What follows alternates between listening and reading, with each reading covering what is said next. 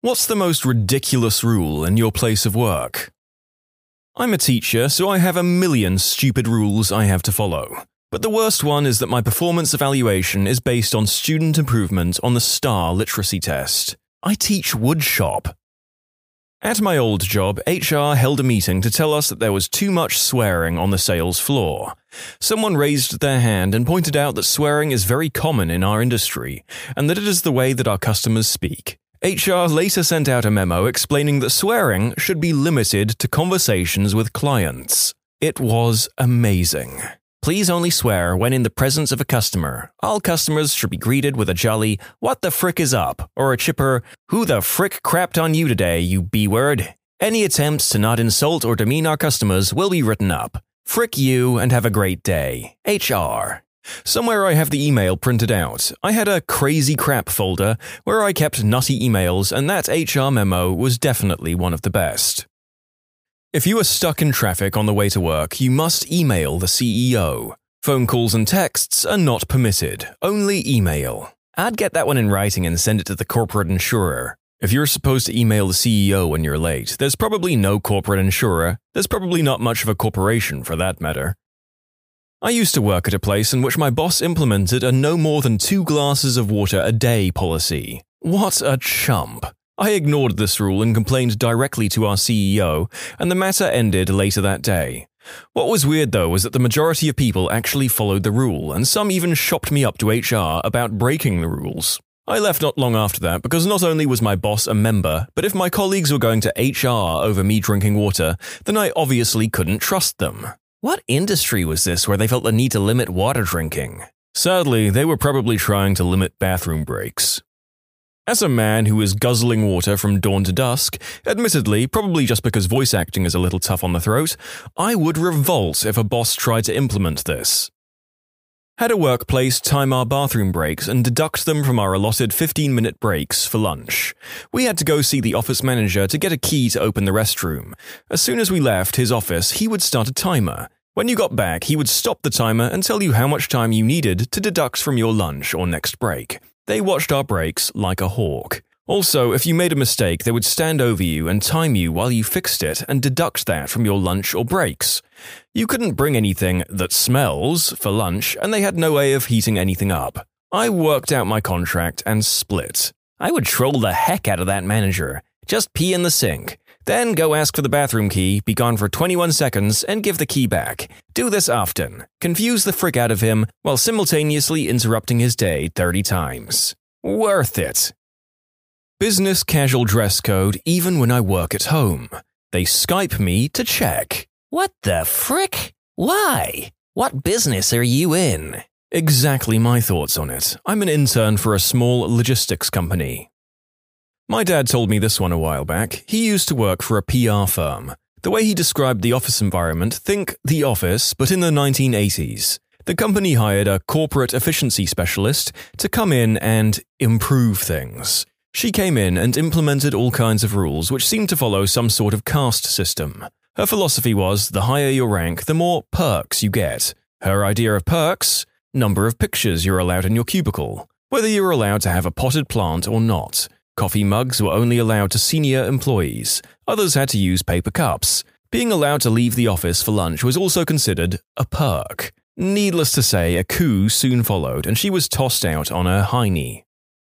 Dress code policy is just dumb at my work. Different positions have different requirements, even though we all work in the same office. My favourite rule, though, is the one on shorts. We can wear shorts on Fridays between Memorial Day and Labour Day. However, the shorts can't have pockets on the side. It was written to discourage ratty cargo shorts, but the way in which it was written allows me to wear gym shorts. So I do. Once worked at a place where some mini boss decided that since UPS trucks don't turn left, we shouldn't either. I don't know if UPS trucks turn left or not, or if that is beneficial to them or not, and frankly, I don't care. The point is that Mini Boss thought they did, and that was the reasoning he gave. He was an idiot, I didn't stay there long.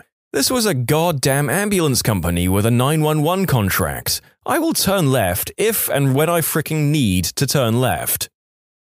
Not my current job, but I used to work for some crazy people. You had to stand in a specific area while eating so they could see you on the camera. Don't talk to customers longer than three minutes unless you're making a big sale. Even then, keep it short. Answer the phone within two rings. Keep the conversation to less than 30 seconds. You can't talk to your coworkers outside of work. You can't talk to your coworkers while at work, even if there was not a single customer in the store. I'm sure there's more, I just can't think of them right now. Old job of mine in a warehouse. Our stations were pretty far apart, so when we'd listen to music, we'd all usually have our own stuff playing. Not a problem since you could barely hear the neighbor's music. Well, the CEO didn't like hearing multiple songs when walking through the warehouse. He made a rule that we all either had to listen to the same music or none at all. I'd put on the same song, but everyone started at 15 seconds apart. We got a new vacation policy where you could take unlimited time off. When he announced it, we looked at the big boss like he had a peepee growing out of his forehead. All the while, he assured us that if we wanted vacation, to take it. Really? A little bit awkward. He changed it to discretionary time off, meaning that if your boss approved, it was okay. Then changed it to 160 hours should be the max. And if you go over 200 hours, then you probably don't need to work here. I can't reconcile with how these people implement these policies and come across as a good person in their own heads. It's one thing to be desperate in rough times, but the sneakiness is what gets me. I once needed a pen, figured this was a reasonable ask, went to the supply closet on my floor, which was locked, asked the floor's admin, she told me to go to the main supply room in the basement, went to the basement and explained my situation of needing a pen. They told me all requests for supplies must be approved by my department head. Problem is, being new, I'd never met my department head. She also worked in San Francisco. I work in Milwaukee. So I needed to send an email both introducing myself and asking her if I had permission to get a pen from the supply closet. This is my favorite one so far. It's so ridiculous in every way. In my first one on one with my boss, she asked me how everything was going. I said fine, but explained that I wasn't able to get a pen, which made taking notes and meetings difficult. She got up, went to her desk, and grabbed me a handful of pens. If you had to take leave on Monday or Friday so that you had an extended weekend of three days instead of two, it was counted as three days' leave, counting Saturday and Sunday. Deal with that. This was in a small private company in India dealing with medical writing. If you're one minute late, it's tardy. If you take a half day, nothing goes on your record. I was told to just take a half day if you're going to be late because they straight up fire you for tardies. Also, if you clock out early, it's a tardy. If you have to go to the doctor on lunch break and it's going to take an hour and 10 minutes, take the rest of the day off. Weird. Firemen. Our risk management department decided long ago that poles were too risky for us. So we use the stairs. We have poles. Anyway, now the newest rule is no free weights, as in no free weights to work out and stay fit. Go into burning high rise, absolutely. Walk around the station carrying 40 pound dumbbells, too risky. I feel you. My fire department just got some workout equipment, rowing machine and bike, and it had been delayed due to liability concerns. But we actually have a fire pole that we use. It's all very confusing. We aren't allowed to wear jackets unless they're purchased from the resort gift shop with the hotel name logo on it. They're 50 plus dollars and we don't get reimbursed, but it's the price you pay to stay warm in the cold months. McDonald's did this to us when I worked there. They paid half, but they were still like 50 to 60 bucks for a crappy fleece. I just wore my regular jacket and nobody said a thing. Former job. There was trouble when I, officially, moved desks and my new desk had a phone with a call display. Apparently, call display phones were allowed for people at a certain pay level. Your pay level also governed the height of your cubicle walls. My manager's solution was to promote me. Another former job, we were mandated to work on an engineering related project outside of work hours, because a responsible engineer always gives back to the engineering community. I could live with that. However, your project had to be related to the company's business. We have to do all of our paperwork at least three times. There is a copy of it in our personal folders, a copy online, and a copy in our store folders. Not only does it waste time and paper, but forgetting to do one has gotten people fired. They did the other two identical pieces of paperwork confirming that yes, they did take out the trash, and yes, they did check the store voicemail, but how dare they forget to do the third piece of identical paperwork? Our weekly visits from corporate revolve around whether or not we've done all this paperwork. It's so redundant. My workplace doesn't let you use the word problems. Instead, we have to say challenges if something is wrong. As a problem is a negative word, and challenges promotes the fact that there is room to fix said problem. But problems have solutions. I'd love to have a boss tell me my drinking has become a challenge. Former job at a law office. One of the partners sent an email to the entire staff that employees were not allowed to gossip in the building. What was everyone gossiping about, you ask? Oh, said partner was divorcing his wife and sleeping with one of the associate attorneys in the firm. But you know, don't gossip. All the extra toilet paper in the building has to stay in a single closet where it can be overseen by the toilet paper queen. I heard her shrieking the other day when she discovered someone had hoarded one spare roll of toilet paper upstairs so the people who work upstairs wouldn't have to walk down multiple flights of stairs when the toilet paper ran out. It's the cheapest one ply toilet paper available on the giant rolls that only fit in the special dispensers. I can't imagine anyone wanting to steal it. I hope Toilet Paper Queen is actually her title. She allegedly does other stuff, I'm not sure what exactly. Hear that, kids? If you work real hard and keep your nose clean, you too can maybe one day be your office's toilet paper queen. Godspeed, listeners.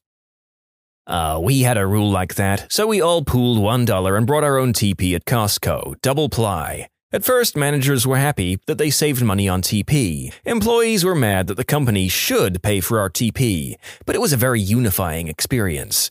Eventually, managers tried to woo us back to their side when they realized people were sharing pay information and just generally creating a united front. We had a spoon and milk queen who governed all the spoons and milk for my office. She would go around desks and hound people for spoons.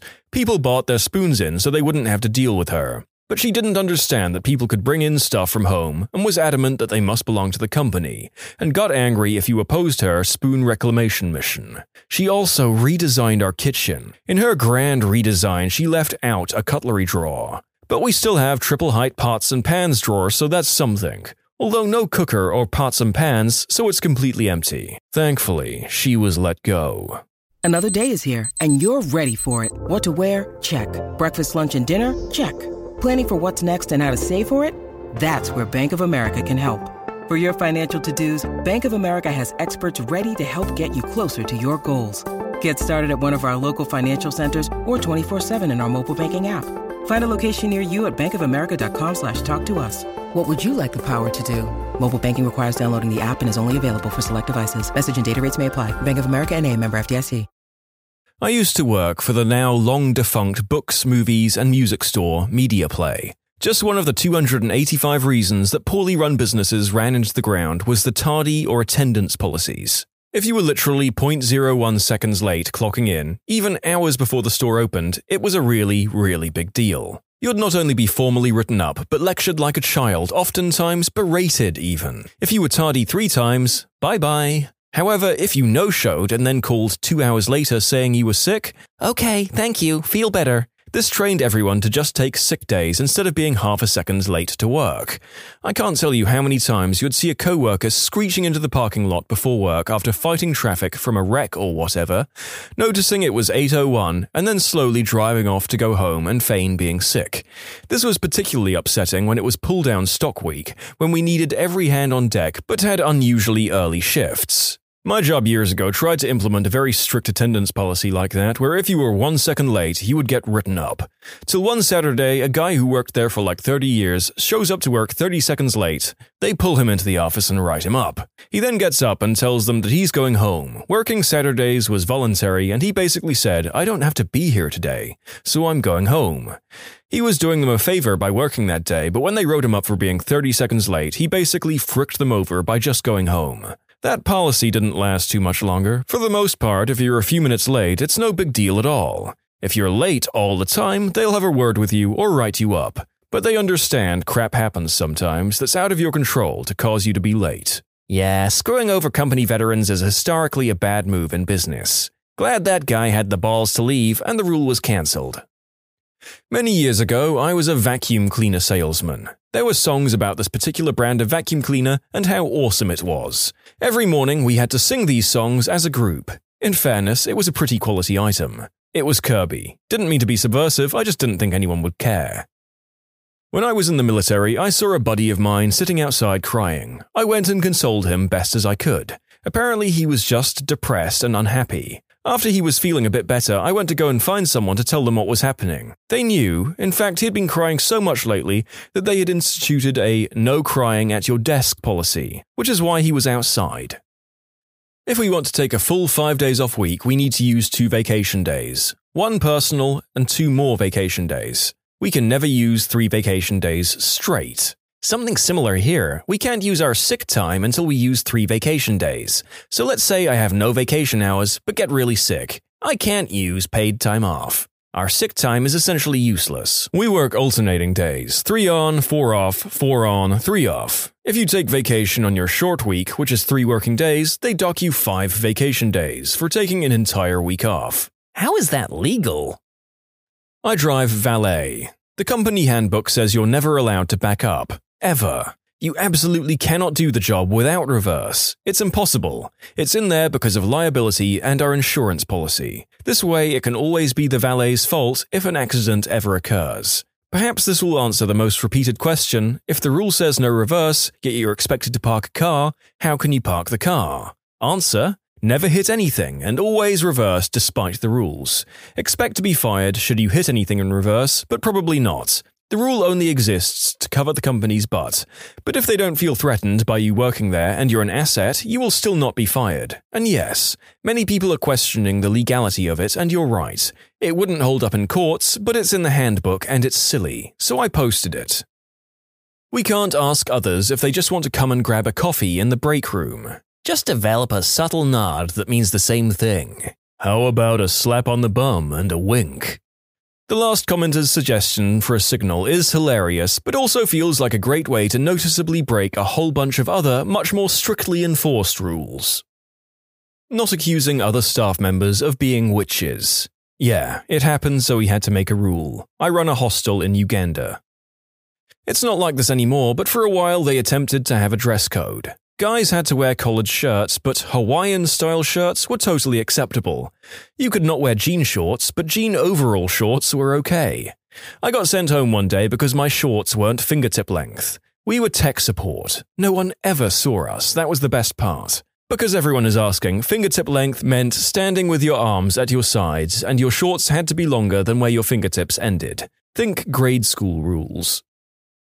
I worked as a call receiver. We never saw a customer. We were only on the phones with them.